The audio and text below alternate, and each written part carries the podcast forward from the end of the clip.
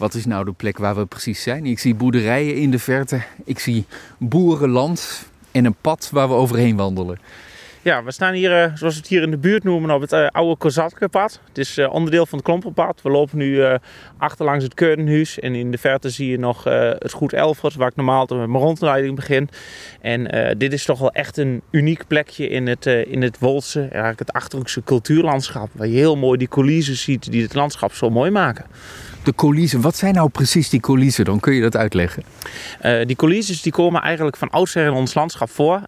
dit landschap is niet alleen een boerenlandschap, maar het is door en door een cultuurlandschap. En dat houdt dus in dat je een continue afwisseling hebt tussen de akkergebieden en de wallen en de landschapselementen. En dat zijn die coulisses. En dat zorgt dus als je hier rondloopt in dit lichtgolvende landschap, dat elke 100 meter die je loopt, dat je perspectief en je blik op het landschap verandert.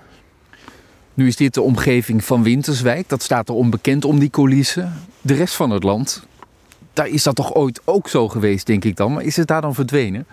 Uh, het is een groot gedeelte van Nederland dus wel geweest. Elk, elk gedeelte van Nederland had natuurlijk wel zijn eigen karakteristiek. Maar hier is het doordat we een, uh, een stuk landadel hebben gehad. Dat waren landadels, waren boeren, landadel, de Scholtens. En die zijn eigenlijk altijd vrij conservatief behoudend geweest met het landschap. En daardoor zijn dus heel veel van die landschapselementen... die soms in de rest van het land verdwenen zijn met ruilverkavelingen... zijn hier nog behouden gebleven. Ruilverkaveling? Welke tijd was dat? Uh, nou, dat is eigenlijk een proces wat begin 1900 al begon. Want uh, nou ja, dat kwam met de, de, Eerste Wereldoorlog. Er waren voedseltekorten geweest. Dus mensen wilden dat we efficiënter rondgingen met de, omgingen met het landschap. En toen zie je dus dat in de loop van 1900 en dan begin 1900, maar ook halverwege in de jaren 1900. En hier hebben we zelfs in de jaren 90 nog de laatste ruilverkavelingen gehad. En dan, dat was gewoon nodig om iets meer productie uit het landschap te halen. En hier hebben we het op een mooie manier gedaan dat het landschap echt behouden is geweest. Maar er zijn ook wel stukken waar het zover is doorgevoerd dat je alle landschapselementen verdwenen zijn geweest. Ieder klein bosje werd gekapt, land met, eh, met de buren geruild om maar een zo groot mogelijk stuk aan gesloten grond te hebben waar je uiteindelijk optimaal landbouw kunt bedrijven. Ja, en dat, dat was natuurlijk uh, voor die boer nodig, want eh, de, de boordraam voor, voor hem was niet al te dik. Uh, alleen hier, de scholters hier zaten, die hadden pachters onder zich. Dus die hadden een economisch een meer welvarende positie. En doordat ze ook veel meer houtkap hadden, hebben zij dus die wallen willen behouden. En het mooie eraan is, het gaat op die manier gaat eigenlijk landbouw en natuur heel goed samen. En dat is, dat is, dat is zo uniek eraan, want je hebt eigenlijk een kleine wal. Maar dat is dus een plaats waar bijvoorbeeld de reeën heel goed in kunnen schuilen. En op het moment dat de boer bezig is met zijn dan zijn ze er niet. Maar op het moment dat dan s'avonds het landschap rustig is, zie je dat bijvoorbeeld die reeën dan uittreden en zich langzaam over het hele landschap uh, verspreiden. En zo gaat eigenlijk boer en natuur hier prima samen. Wat een geluk dan dat Winterswijk deze omgeving destijds niet heeft meegedaan aan die enorme ruilverkaveling. Maar in die tijd wellicht gewoon vervloekt ook door sommige mensen, kan ik me voorstellen.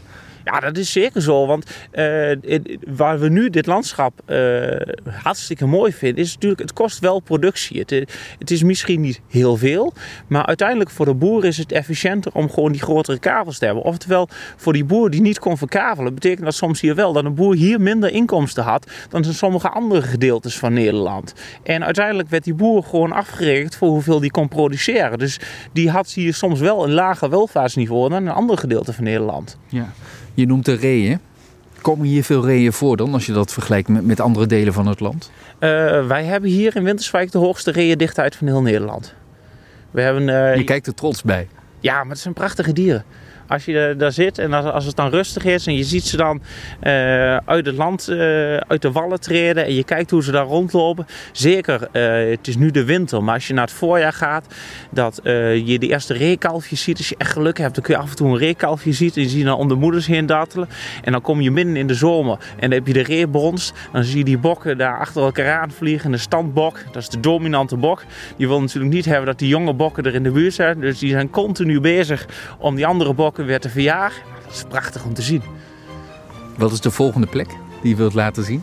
Uh, hier vervolgens zullen we een stukje naar de Bekkendellen lopen. Dit is een, uh, een stuk moerasbos.